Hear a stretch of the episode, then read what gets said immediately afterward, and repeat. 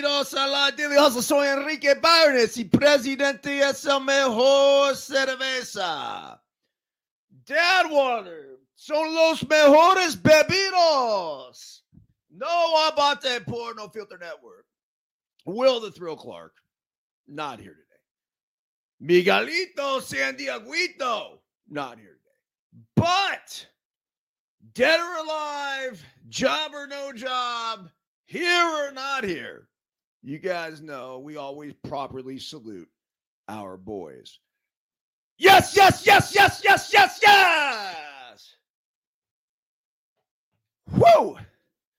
Remember this, folks. When we are juiceful, we are useful. And when we are juiceless, we are fucking useless. A very pleasant good morning to you, Monday morning, the 20th of November, 2023. It is Thanksgiving week.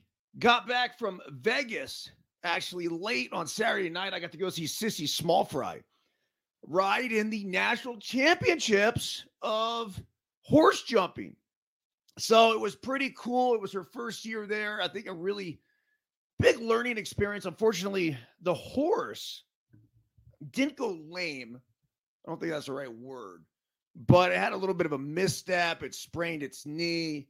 Uh, nonetheless, it actually, I believe, was a blessing in disguise because what happened was she had a really nice, clean run.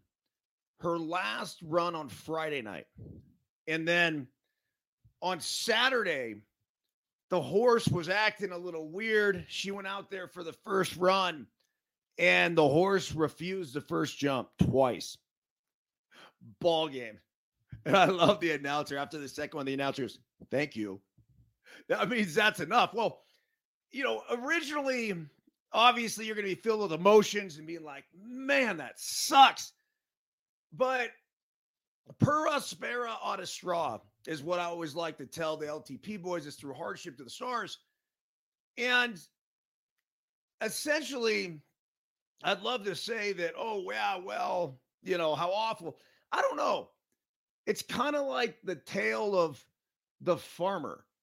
And they say where you know the the farmer's horse uh, you know ran away and then eventually uh you know the neighbor comes up and it's like oh your horse ran away. It's such bad luck. And the farmer's like yeah you know we'll see.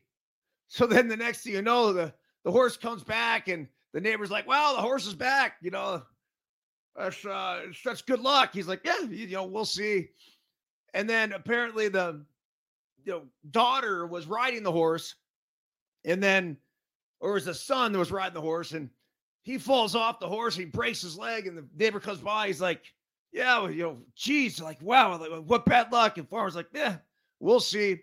So then the military comes because they're recruiting for the war that's going on, and they're come to take the son, but they can't take the son because uh, he has a broken leg, right? He's incapacitated. So Neighbor comes by, it's like, oh, what good luck. The farmer says, we'll see. Look, when I saw that and I saw the horse refuse it, I'm like, ugh. I'd much rather see that happen than if a horse is going with the sprained knee, going over, I don't know how many jumps they do. I think like nine or something, going over nine jumps because next thing you know, what the something happens to the horse, it goes crashing through the barriers and off goes sissy small fry. So I like to treat everything where, all right, this is a great learning experience. I'm glad the horse is is going to be fine, and sure, a little disappointing in the moment, uh, but overall, a, a really cool experience this past weekend. Okay, today's daily hustle, by the way, is brought to you by. Hold tight here because I got a brand new script from Giuseppe Pepe Manueli this morning. Bet online. That's right. The holiday season is off and rolling with the NFL in full stride and NBA and NHL hitting midseason form. Bet online. is your number one destination for all your sports wagering info. With up to the minute sports wagering news, odds, trends, predictions, Bet online is the top spot for everything pro and amateur sports. And not just the big four. Bet online has the info available at your fingertips with both desktop and mobile access at any time for almost any sport. That's played from MMA to international soccer. Head to Bet Online today and remember to use the promo code BLEAV, capital B L E A V, for your 50% welcome bonus on your first deposit. Bet Online, where the game starts. Also, by the way, as we go into this corner, if you're watching on No Filter Network, bam, there's your promo code for KT Tape. That's right. KT Tape is the number one tape on the market. It actually is incredible. I do not pimp products I do not use. You guys know that. And as soon as I get off here, I'm going to fire two pieces of tape on my hamstring, which I got a little twinge yesterday playing pickleball. And then I think I got a little soreness right over here on the left side of the knee. I get a there. And I don't know if it was from throwing batting practice or maybe I'm on my 30th straight day of pickle, but the right arm's a little sore. So I'll tape this bad boy up. KT tape I'm not a doctor. I'm not a scientist. I did not stay at a Holiday Inn Express last night. But I will tell you this it works. It lifts the skin, it promotes blood flow to the area. The blood flow then obviously reduces inflammation and relieves pain. Pretty simple. KT tape. You like the shirt? I don't know. I'm not sure if I can get you one of these, but I can get you some of this by hitting that QR code go ahead and pick yourself up some KT tape if you are dealing with anything. And then we got the mom and dad water back there. It's fantastic. I've been drinking, yeah, three to four of those things a night. I'm not kidding. And it's the perfect number. As I get older, I don't like getting fucked up. I not at all. It's it's you wake up, you're hungover, no bueno. But this mom and dad water, especially the dad water, the tequila and water, you play for the tie you wake up refreshed, ready to go. Go ahead and check that out. Uh, you can buy it. I think you can buy it online and uh, all sorts of stores. So we're developing a new partnership with them currently as we speak. And then lastly, try our guy Jory over at Verge. That's right. Go to tryverge.com.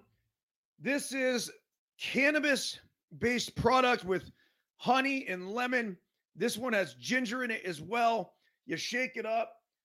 If you're looking for a quick boost, but not that jittery boost, the type that would keep you smooth sailing through a 47 minute daily hustle, this is exactly what you need. And once again, I do not pimp products I don't use. So cheers, Jory.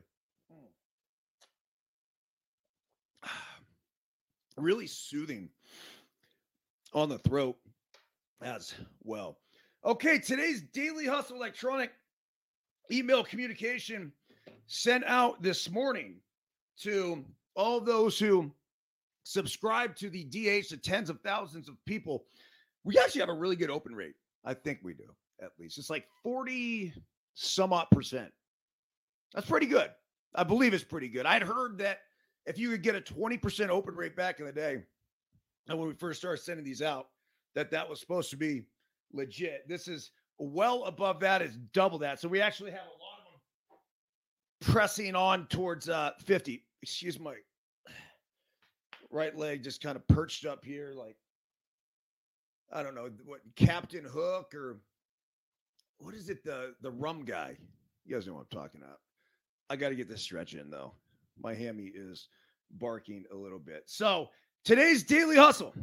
Buenos dias. Today is Monday, November 20th, 2023. Daily hustle quote of the day. This is so good. It was one of my favorite. And I might I feel like I might have mentioned it on the last daily hustle because I got it from John Gall, who, by the way, still reads a newspaper. John Gall is the all-time hits leader at Stanford. He's my cousin and he's a real estate mogul now. soon to be, uh, well, I don't want, not going to get ahead of myself here. He is also on the board of USA Baseball. And John will text our commitment thread where it's myself, RTL, that's Richard Terry Lloyd, in case you're curious, and Kowalski. And so we'll send quotes, we'll send uh, passages from the Bible. There's an Angus Buchan uh, thing. It's it's a little bit of a beautiful mess. Is probably how I would explain the text thread. We're all perfectly flawed human beings, so we do. We have anything from Angus, who is our South African preacher man, that will give us a sermon every single morning uh, with some Bible passages. It's it's fantastic, and then we'll do other motivational type stuff, uh, funny IG posts. Like it doesn't matter what it is. A couple of midgets riding dolphins the other day was you know really popular. If you haven't seen this one, you got to check it out. It, it's what it's one of the best because they weren't even riding dolphins.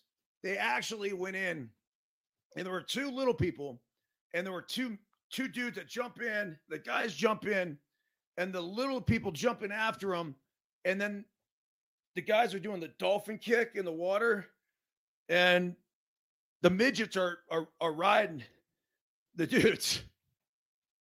One of the funniest IG posts I've I've ever seen. I mean, really.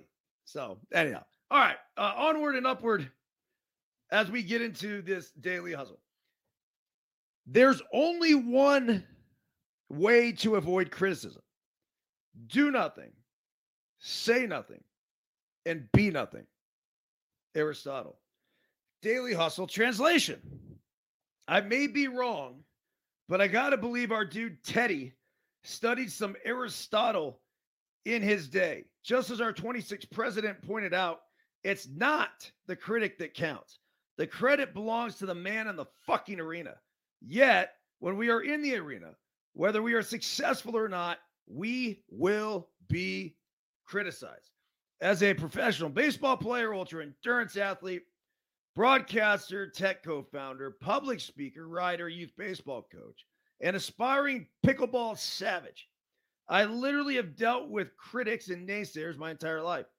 When we are the ones who are proactively charging life and actually doing shit, we often ignite insecure and jealous reactions from the inconsequential, deadbeat outsiders that aren't.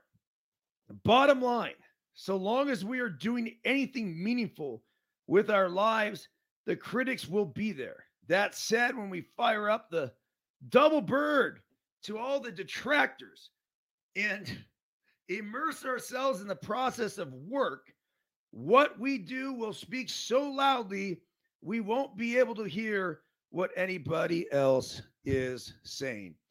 EB. Okay. Now, I have dealt with this my, my whole life. And I think that when I was a kid, I was super competitive and I was good. So I would always have to play up. And when you're a younger kid, and you're playing up and then you're just as good, if not better, than the older kids, the older kids don't like it. So that's why and how I had to scrap my entire childhood. And also, I wasn't going to back down to anybody. So, in that sense, the critics were sometimes my teammates, sometimes opponents, wh- whatever. But I got used to that. And then I went to St. Francis. And you go to high school, and you're in high school, man, it's tough, especially back then where you have all these guys. I don't know what 100 kids go out for the football team, they keep 50. 50 kids went out for the baseball team, they keep 15. And there's always going to be that person, whoever it is, whether it's, you know, the fact that you made the team over them or you had the starting job over them, whatever that is going to be critical of something that you're doing uh, getting to college, same sort of thing. Where whether it was trying to get a college scholarship or you know getting drafted and going through that out of high school. Well, all the other kids in the area who say aren't getting those scholarships or aren't going to get drafted are going to critique you. Well, even within the professional baseball world or within the college scouting world, you're also going to get critiqued as well. So, for example, the knock on me was, oh, Byrnes can't play defense. Can't do it. Right? Oh, yeah, he can hit, he can run, but can't play defense. Well, the only thing that we can do is number one, ignore it, which I think is critical and important in all of it. But the other thing, remember this, is that every th- every time we're critiqued, every time there, there are naysayers, if there's something that we could learn from that, if there's something that we can get from that, if there's a way we could take that information and get better because of it, because of them being assholes, fine, do it. So I'll give you a perfect example here where I couldn't play defense. Well, I played all over and I wasn't great at any of it. I caught, I played infield, I played outfield. When I got to college, I was all outfield. And I made a commitment to become the absolute best outfielder I could possibly be, period. And that was it. So that included hundreds of thousands of fly balls over and over and over again. And so in college, and here's the funny thing because it was never pretty, it was terrible. But other than University of Nevada, Reno, UNR, where I came flying like this over to make a play, reached out, and I caught it. But I'm full speed into a fence that was like this high. I go full flip over the fence and I drop the ball. That's the only ball I specifically remember dropping. Now, don't get me wrong, I dropped plenty of balls in, I don't know, it was a batting practice or, you know, screwed up plenty in in my career. But I got to the point where it's like, okay, if I'm going to get to the ball, I'm going to catch it. The next thing was finding the routes, right? Figuring out how to perfectly get to these balls.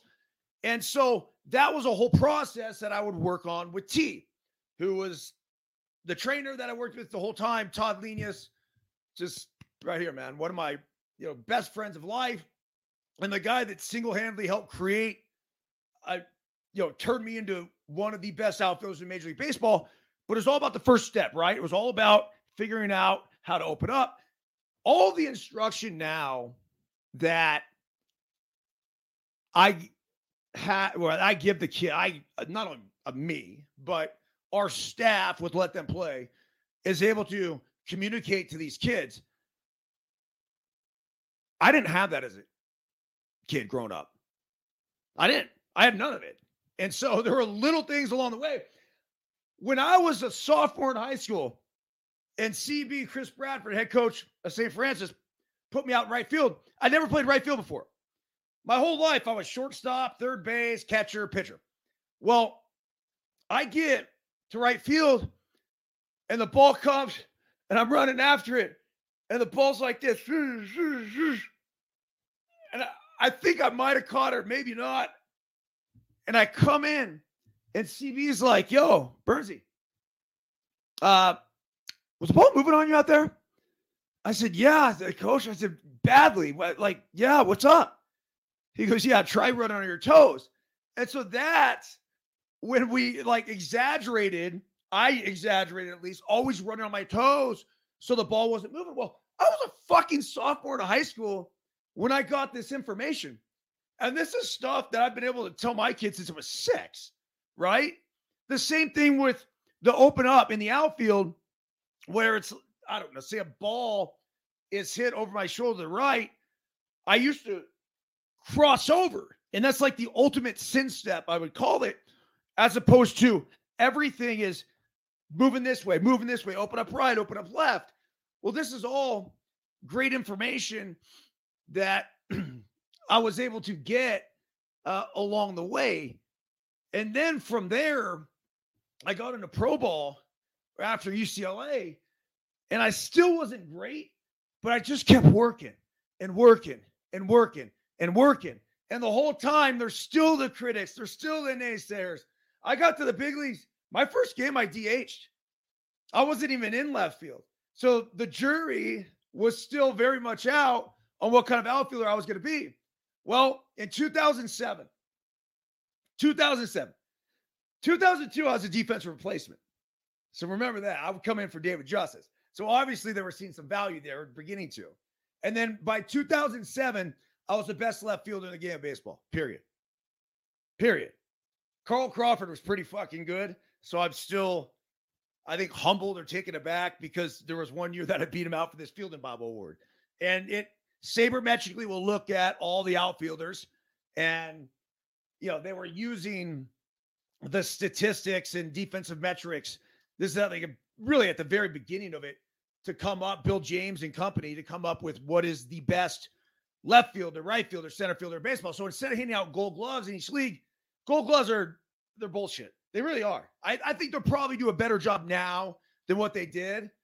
But it was a fucking popularity contest. I think it was Rafael Palmeiro won a gold glove one year and played like 40 games at first base. It's just it's a joke. So my point of all this is that the critics and the naysayers, then I get into broadcasting, right? And people don't like the way I talk. They don't like the way I sound. They don't like the the things I have to say. And you get bombarded from everywhere. And fans are really sensitive when you say something critical of their team. And nobody likes the national guy. Oh, jeez. Ask Joe Buck. The national guy, whoever the national guy is, the most fucking hated person in, in the world. Giants fans know this.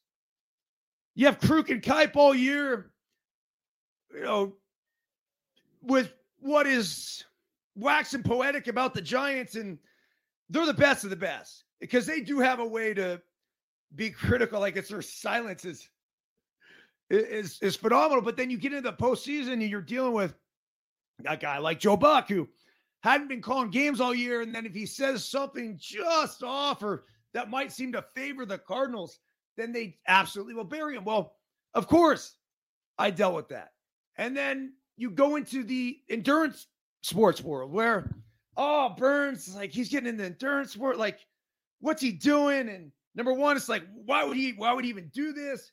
And then as I was doing it, it's like, well, you know, yeah, he's good, but he, I mean, he's not, he's not finishing at the top. And it's just, it doesn't matter what it is. It, it really doesn't. It doesn't.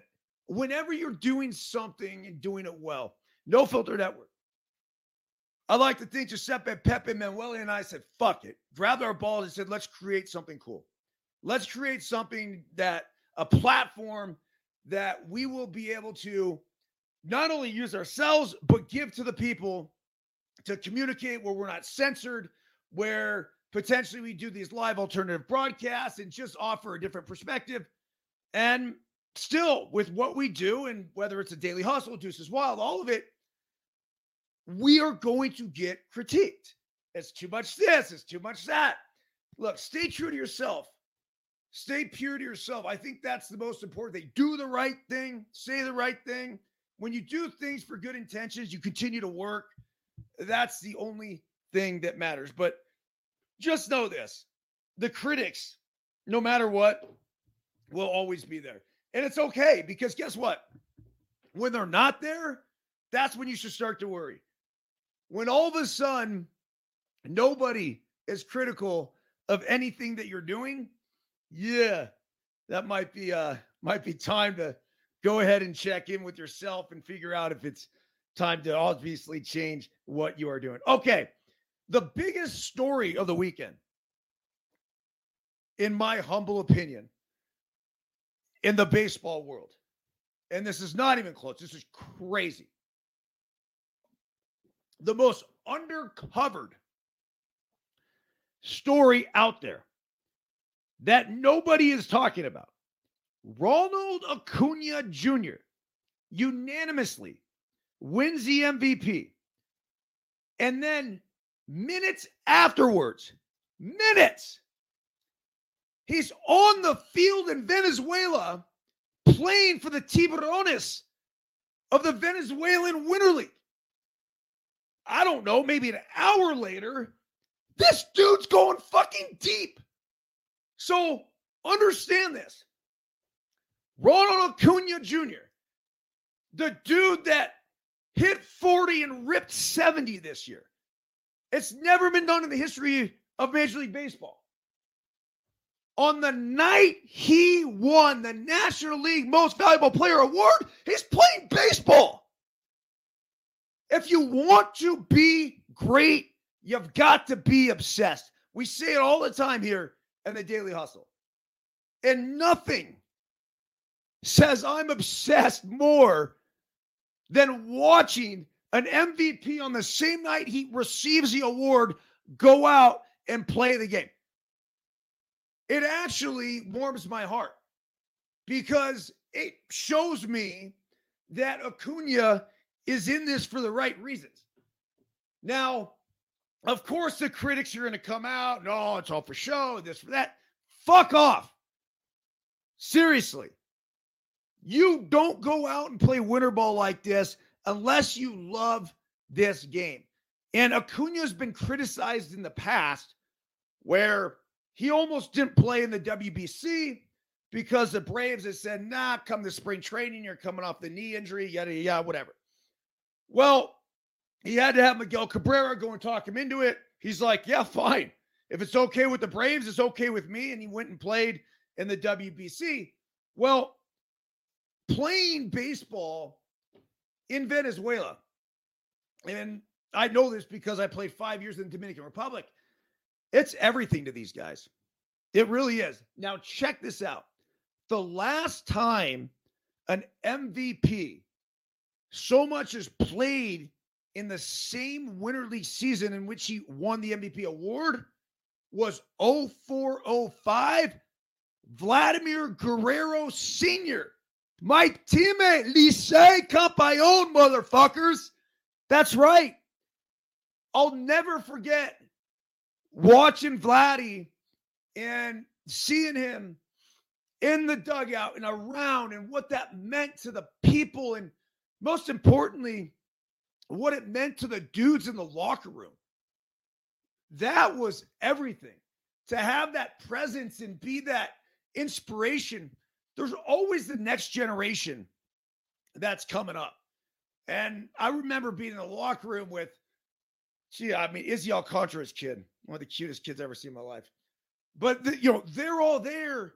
And he was like a god to everybody. So I couldn't imagine what the feeling is around that team in Venezuela, the Tiburones, and the crowd that went absolutely berserk when Ronald Acuna Jr. hit the home run. Once again, first and foremost, I like to think we're a life optimization podcast. We like to give you nuggets of wisdom, faith, whatever it is to help you charge forward with your life and give you some inspiration. Ronald Acuna Jr.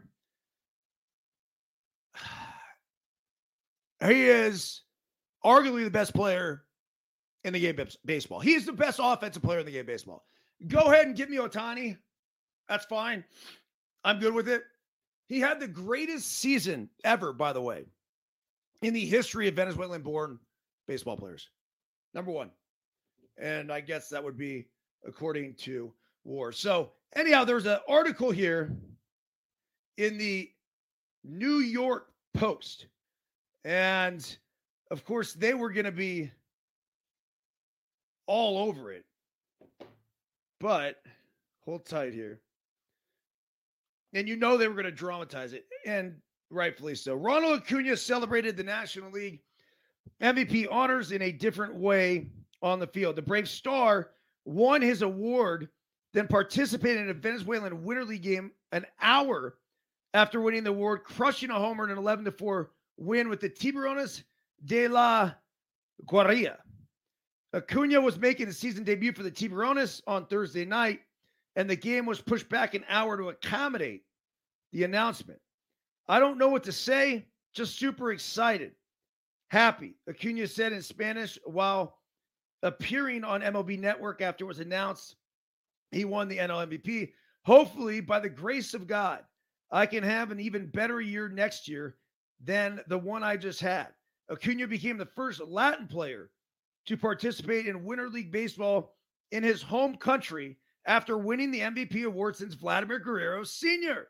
played in the Dominican League in 2004 2005. Guerrero had won the AL MVP in 04 as a member of the Angels. Acuna had a historic year, hitting 41 home runs, recording an NL leading 73 bases to become the first member of the 40 70 club. His on base percentage 416, OPS 1012, hits 217, and runs scored. Listen this run scored number 149. They were all NL best. Naturally, after Acuna captured the MLB honors, he went out and showed why he's quickly become a star in baseball. A 25 year old. This is nuts, too. He's 25. That's it. This is six years in the, in the league. So he came up when he was 19. Acuna is playing in the Venezuelan Winter League for the second consecutive year and was hoping that he can once again use it to propel him to another strong season for the Braves, who made a trade to add a reliever on Thursday night. Quote There's always time to learn, there's always time to improve. And that's one of the reasons why I'm here to improve every day as a person, as a ball player, and have a great year the upcoming season. God willing, like this one. Acuna said in an interview posted to the Tiburones account on X, quote, like I've said before, with more time on the field, I think a ball player can develop his abilities and can get better results, improve his style of game, Acuna added. I think that was a case for me this year. So, mic drop. That's it. I Ronald Acuna Jr. is not only going to out hustle you, but he's going to outwork you. And you think about the greatest players to ever play sports. Every one of these guys was fucking obsessed. MJ, obsessed. Tom Brady, obsessed. Lance Armstrong, obsessed. Tiger Woods, obsessed.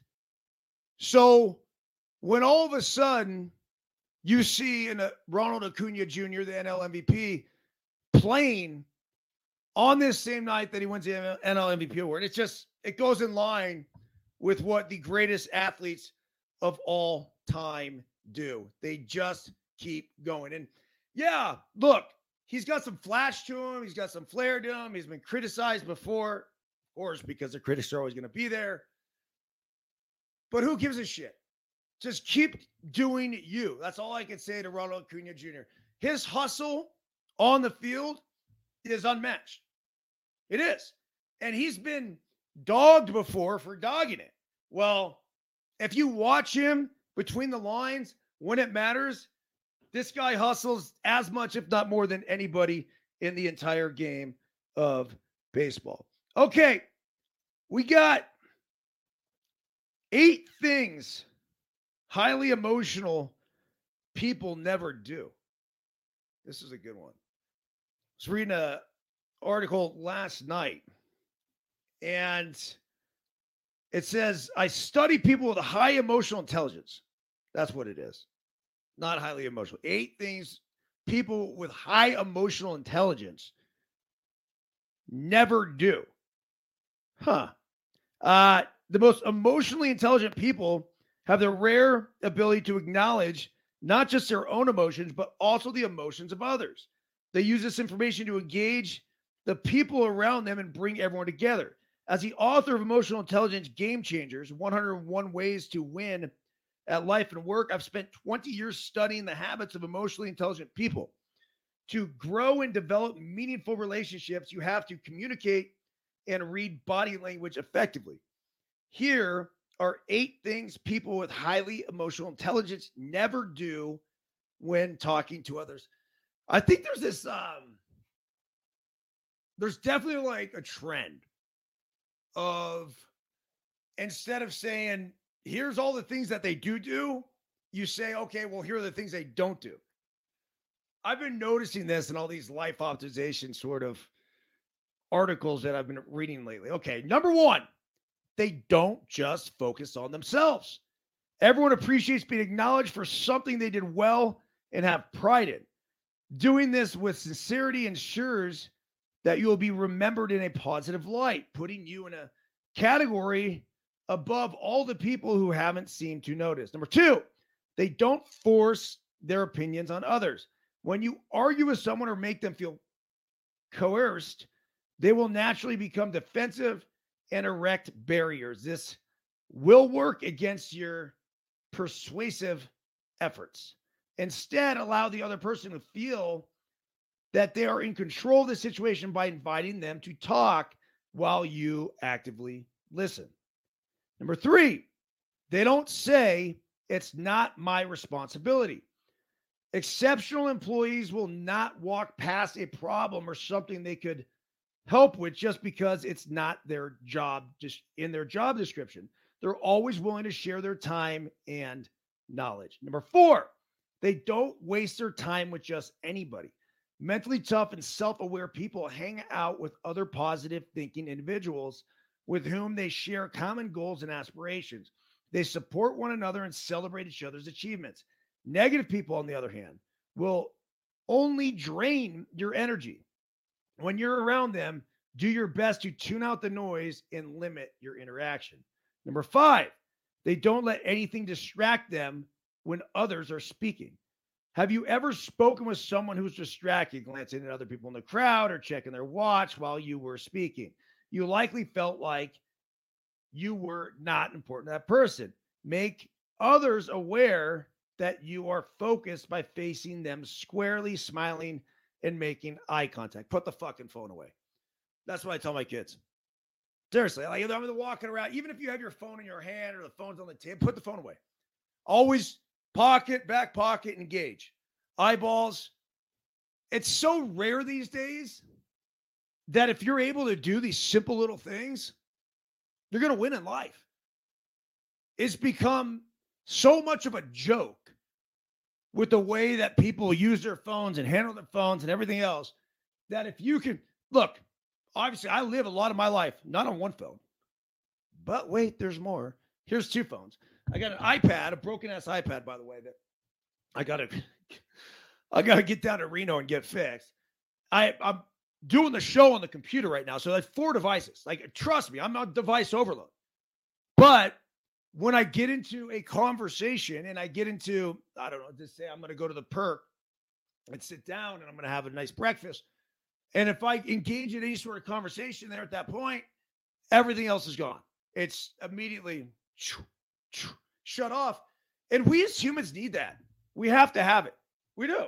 It's our psych- psychological welfare needs conversation with people, engaged conversation, meaningful conversation where we fucking lose all devices and phones and everything else. It's really, really important. Okay, number six, they don't forget the little details. When you meet someone for the first time, repeat their name and sprinkle it throughout the conversation. I'm gonna give you guys another little trick right here. All right. Hey, no, Bernsey, this is Bob. Hey, Bob. Nice to meet you. Yeah, yeah, yeah, yeah, yeah. Cool. Uh, Bob, where are you from? Oh, I'm from Pittsburgh. Bob from Pittsburgh. I'm Eric from Truckee. Sweet. Okay. So then, you know, get distracted, having a conversation elsewhere, come back. You're like, oh, yeah, I met that guy. Really? What's his name? Well, when I met him and he said his name was Bob, I thought of Bob Uecker. Here you go. There's a Bob Uecker photo, uh, photo right there. But I thought of Bob Uecker. And then what do I remember about Bob? He says he's from Pittsburgh. So as soon as I saw Bob, the first person I think of is Bob Uecker. And then the second thing when he says from Pittsburgh, I think of the Pittsburgh Steelers for whatever reason. That's how I remember it. That's how I remember his name. Number one, just associate it with Uecker. And number two, obviously where he's from, immediately associate with something that I would associate that town with. It's it's actually pretty easy. It said remember things that are important, such as names of their partner, children, pets, favorite vacation spots. By doing so and mentioning them at appropriate times, the next time you see them, you'll stand out. That's right.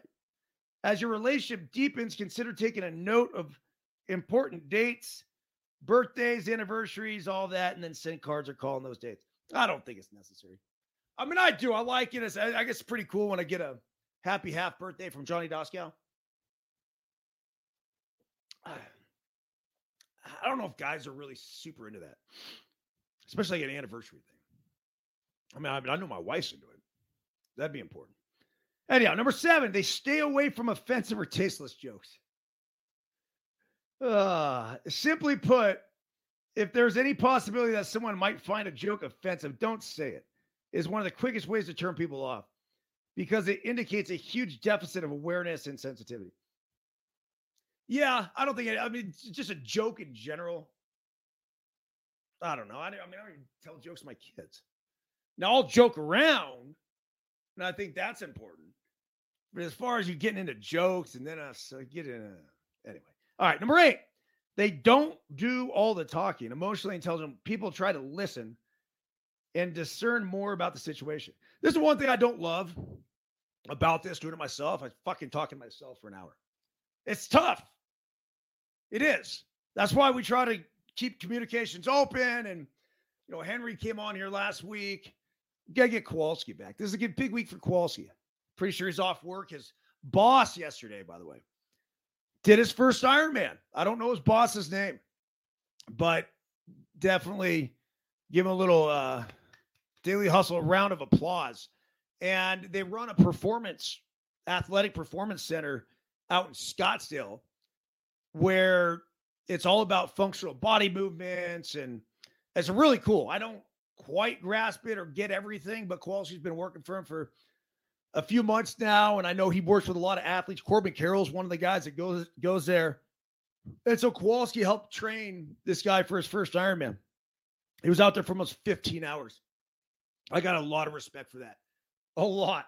Now, is it a great Ironman time? No, but for somebody's first, and to go out there and grind for 15 hours, it's your first one's all about crossing the tape. You know, from there, if this guy decides he wants to do another one, he can start improving upon the time. But you know, congratulations. So I'm going back and forth with Kowalski about that this morning. But like it said, they don't do all the talking. They ask questions. They allow the other person an opportunity to better express themselves and understand how he or she is acting and feeling.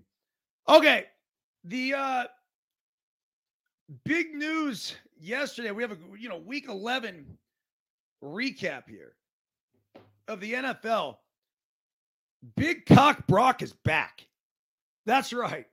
Brock Purdy, who's become such a big subject here on the Daily Hustle, he was killing it. Henry Markin came on here a few weeks ago after his concussion, and he played through the concussion and had a couple bad games. And Henry was calling for Brock's job. And I'm like, dude, are you kidding? Like two weeks ago, we are talking about he how he was the perfect quarterback. And then yesterday, what does Big Cock Brock do? He has a perfect passer rating. Now, I still don't get how it works because he had four incompletions, but he had a perfect passer rating. The first time it's been done since Joe Montana. So obviously, Brock is back, and it is fantastic to see. The Niners need him. If you've noticed, when Brock has a good game, they win. And when he doesn't, they lose. He had three bad games in a row. They didn't win. But when he's firing on all cylinders, his head is clear, no concussion symptoms, nothing else. He is fantastic. Uh, little recap here says week 11 has been nothing if not wild. In Houston, the Texans held off a comeback bid by the Cardinals, winning 24 19 despite CJ Stroud throwing three interceptions. Meanwhile, the Lions staged a furious fourth quarter rally in Detroit, coming back from a 12 point deficit to beat the Bears, earning a key NFC North victory. In the late window, the Bills hammered the Jets in what amounted to a playoff game at Highmark Stadium. Now, the difficult test comes for Buffalo with road trips to the Eagles and Chiefs. How the fuck did they do? Who made this schedule? It's just stupid. As for New York, it has sustained a third consecutive defeat with the Dolphins 7 and 3 on tap at MetLife Stadium. Finally, Sunday night football gives us the resurgent Vikings and Broncos. So this one last night, this one hurt. Oh, we had the Broncos minus two and a half. I hate taking short favorites. And here's the reason why short favorites oftentimes will win, but they also oftentimes don't cover. So if you have a short favorite that's minus one, minus one and a half, minus two, or minus two and a half, always take the money line. Always take the money line. And the reason being is that you're going to pay a little extra juice. But when the Broncos did not convert the two point conversion last night after scoring the game winning touchdown with just over a minute to go or whatever it was, oh, that one hurts. Because here you are, you're celebrating the Broncos, and I have Sutton on my fantasy league uh, team two. And what a what a catch by him! That guy's legit. Why or how they don't throw the ball more to Sutton, I have no idea. But he made that sick one-handed grab earlier in the game. Then he had the touchdown catch where he was kind of just leaped in the air like a high jumper. I think that was what Chris Collinsworth was referring to him as. It was awesome. But unfortunately, they had some bullshit call as Giuseppe Manuepe, Giuseppe, Giuseppe Manuepe Pepe Manuele uh, referred to it as. It was bull. Terrible fucking call. Terrible. I don't know. They try to run it in. Shitty two point try. They don't get it. Broncos hang on. They win by one. Win, no cover. Ugh. That one stung a little bit. Now, on that same note, also be careful with the algorithms because we went on the Action website yesterday. And I'm like, let's just take a look at what the algorithms say for the OUs in the morning slate. So we picked it was five, I think five games in the morning. Regardless, there were five games that there was a difference between what the actual OU total was and the line was. So there were some unders and overs, whatever, didn't matter. But there was a statistical advantage, we thought, for all of them. So I sent a picture of it. I sent it to Pepe, uh, Pepe Manuele. And it, he's like, What do you want to do? I don't know, man. Like, you want fire away? Like this, fire away all five, put one unit on it. I mean, we'll go three and two, make a little bit of money. oh, four and one. Yeah, exactly. Be careful with the Algies. Uh, Sunday scores 49ers 27, Bucs 17. It was the Broncos 21 20. Talked about those two games. The Rams take down the Sea Chickens. That was a big win for the Niners because they now go to Seattle to take on the Seahawks in what's going to be a pivotal matchup for the NFC West. The Bills donkey stomped the Jets 32 6. And then they were fighting in the tunnel on the way back to the locker room. I got to believe there's a better way to send people back than through the same tunnel. It's always a little weary of that. Texans, big win against the Cardinals, 21 16. CJ Stroud, the three picks, but who gives a shit? He leads them down to uh, get the victory. The Browns take down the Steelers 13 10. I mean, if that wasn't the underlock of the year, I don't know what was. The Browns DTR. That's right. The UCLA quarterback uh, took over and he was fine. I mean, he wasn't perfect, but he was fine. Let's see here. With Dorian Thompson Robinson at the helm, the Browns threw for 165 yards. And yeah, sure. Is it enough in the playoffs against a team with a functional quarterback? No. Is it enough to reach the postseason? Probably. What are they? I think they're seven and three now. I both those teams were six and three going into yesterday. The Lions are eight and two now. Big victory against the Bears. They fell behind early. There's just too much volatility with that team. I just I I, I love them. They're real easy to root for, Dan Campbell and crew, but uh, just I don't know. Um, it says here the what the Dolphins 2013 over the Raiders. So they hang on. The Cowboys, they were that was a loss though. They were like what 13 and a half point favorites. The Cowboys 33-10 over the Panthers. That was another lock. They hit the over at 43 right on the button. I knew the Cowboys were going to score 30 plus. The only question was how many Carolina was going to score. And look at Carolina's offense. It's fucking pathetic when it comes to points per game. I was looking at it was like 13, 14. I mean, this team scored 20 points in like once out of the past five or six games. The Packers beat the Chargers. Yep, everyone's once again all over the Chargers for losing a tight game. The Jags take care of the Titans, a big comeback win after they got pounded by the Niners. And then the Giants, this one stunk, man. Uh, you knew the Giants were going to play the Commanders tough. They were eight. Commanders were eight point favorites. The, the fucking Commanders shouldn't be eight point favorites against anybody. Uh, not at all. And then uh, you know Thursday it was the Ravens and the Bengals. Let me check the chat here. Fire it open. It's been rocking and rolling. John Davis, what's up? Pete, John Emmanuel Ramos, Henderson, Amo, Michelle Drew the rest of the crew. Very pleasant. Uh, good morning to you. I posted a thing this morning, by the way, of uh, it was a speech that Wally Backman gave. It's so fucking fantastic. I there's no other way to put it. It was one of my favorite speeches that I've ever heard. And I don't know when it was given. I don't think it really matters when it was given. But it's just you, you know the way he presented it. It's just I mean I've heard this speech from from our managers before, and I just feel like they're kind of a dying breed. My point to all this is let's get Wally Backman a job at the big leagues. How this guy isn't the manager of the Mets, I have no fucking idea. I now I get it. He was, and he got a job. I don't know if it was Arizona or wherever. He got a job way back when. And then there was something that was shady, and I don't know exactly what happened. Whether it was DUI, there's some other things. Eh, there's an arrest. I look. Well, it's we're so we're so far past and removed from that, and then everyone's like, "Oh, Wally will never manage in the big leagues."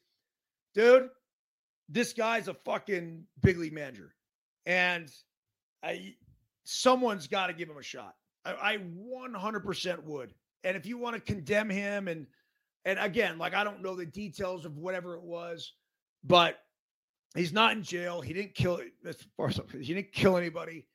Like give him uh, give this guy a chance because he's an ultimate baseball guy, somebody that obviously has an extreme passion for the game, somebody that's been a long time manager. I remember the guys with the Arizona Diamondbacks telling me way back when who were coming up, Connor Jackson and Carlos Quentin, saying how he's the best manager they ever played for and how awesome of a dude that he is. Okay, the top 25 recap for college football. Uh, Georgia, week 10 result, they defeated Tennessee 38 to 10. They're now 11 0. Ohio State took down Minnesota 37 3. They're now 11 0. Michigan hung on against Maryland 31 24 without Jim Harbaugh. They're 11 0.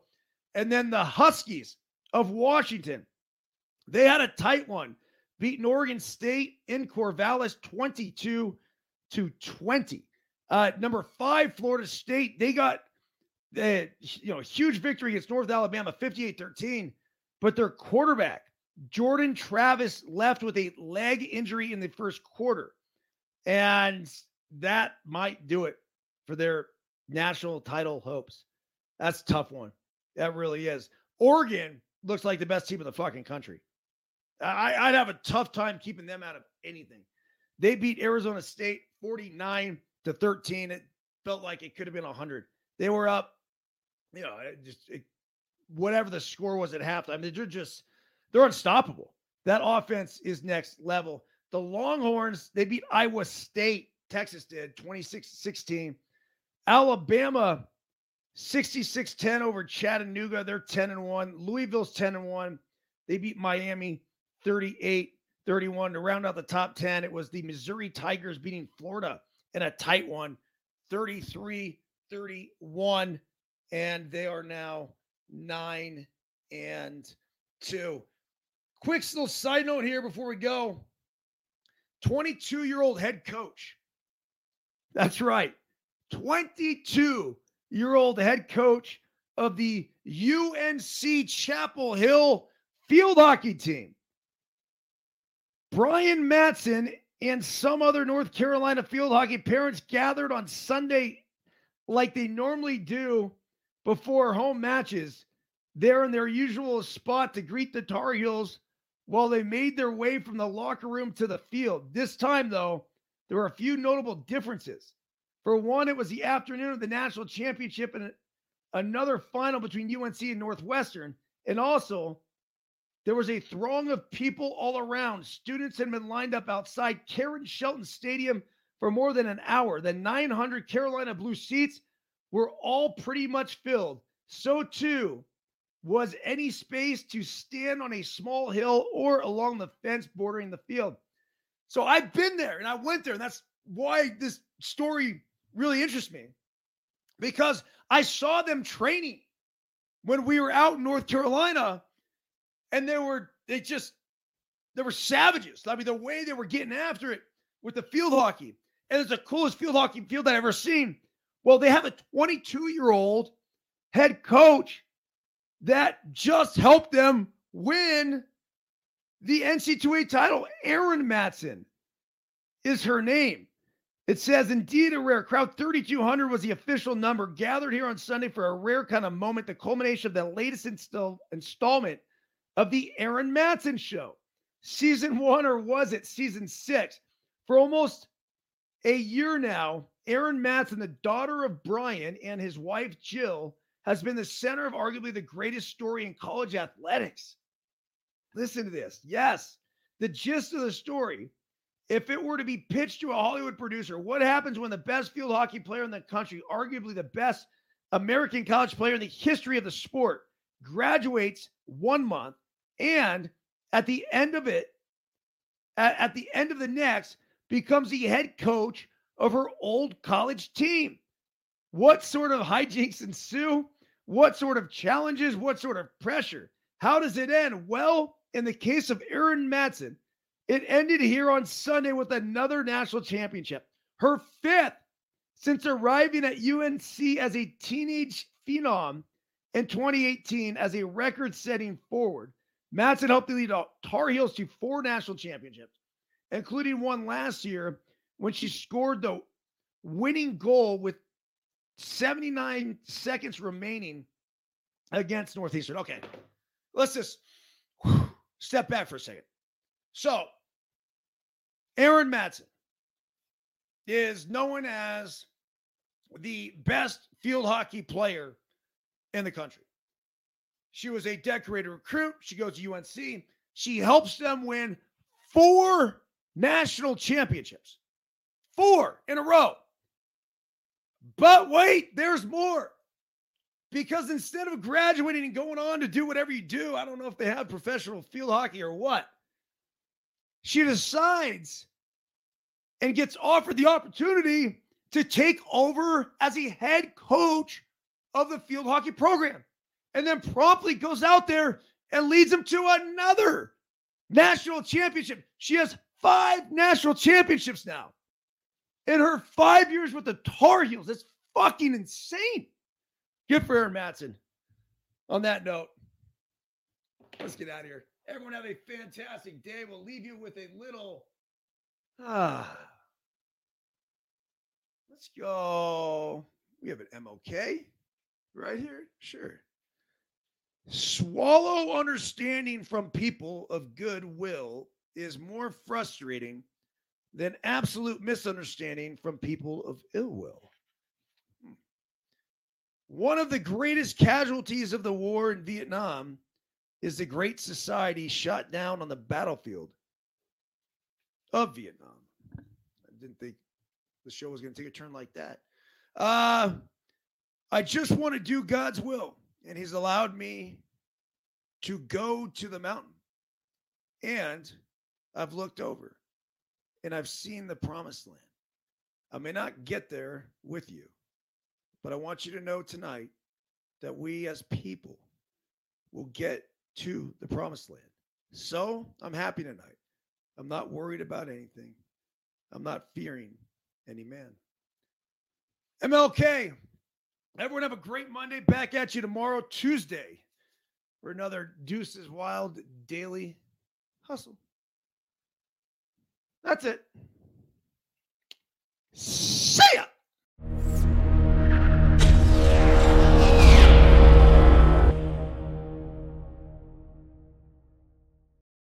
For the ones who work hard to ensure their crew can always go the extra mile, and the ones who get in early so everyone can go home on time, there's Grainger, offering professional grade supplies backed by product experts so you can quickly and easily find what you need. Plus, you can count on access to a committed team ready to go the extra mile for you. Call, clickgrainger.com, or just stop by. Grainger, for the ones who get it done.